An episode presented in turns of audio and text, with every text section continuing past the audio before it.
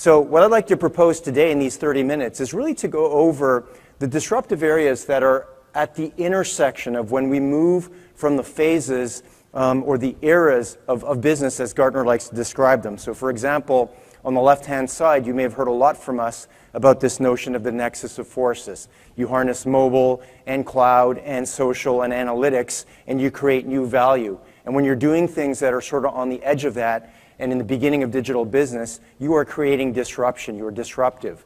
You know, for those of you that are already kind of in the digital business phase, what that means is that you're using, you're bringing the physical world online. You're using the Internet of Things. You're using 3D printing, as I talked about. You're, you're harnessing wearables, and you can push the envelope that way too.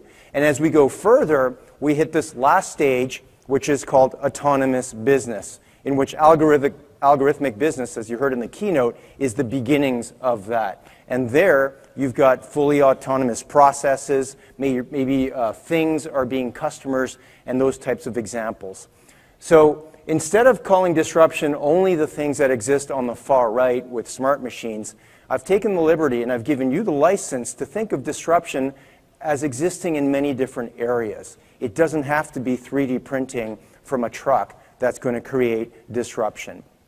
So the way that I've structured this presentation is around examples, and very specifically in these four areas public sector, B2C, such as retail and consumer products, um, and maybe even a bit of retail banking, as well as B2B industrial, and then finally, financial services.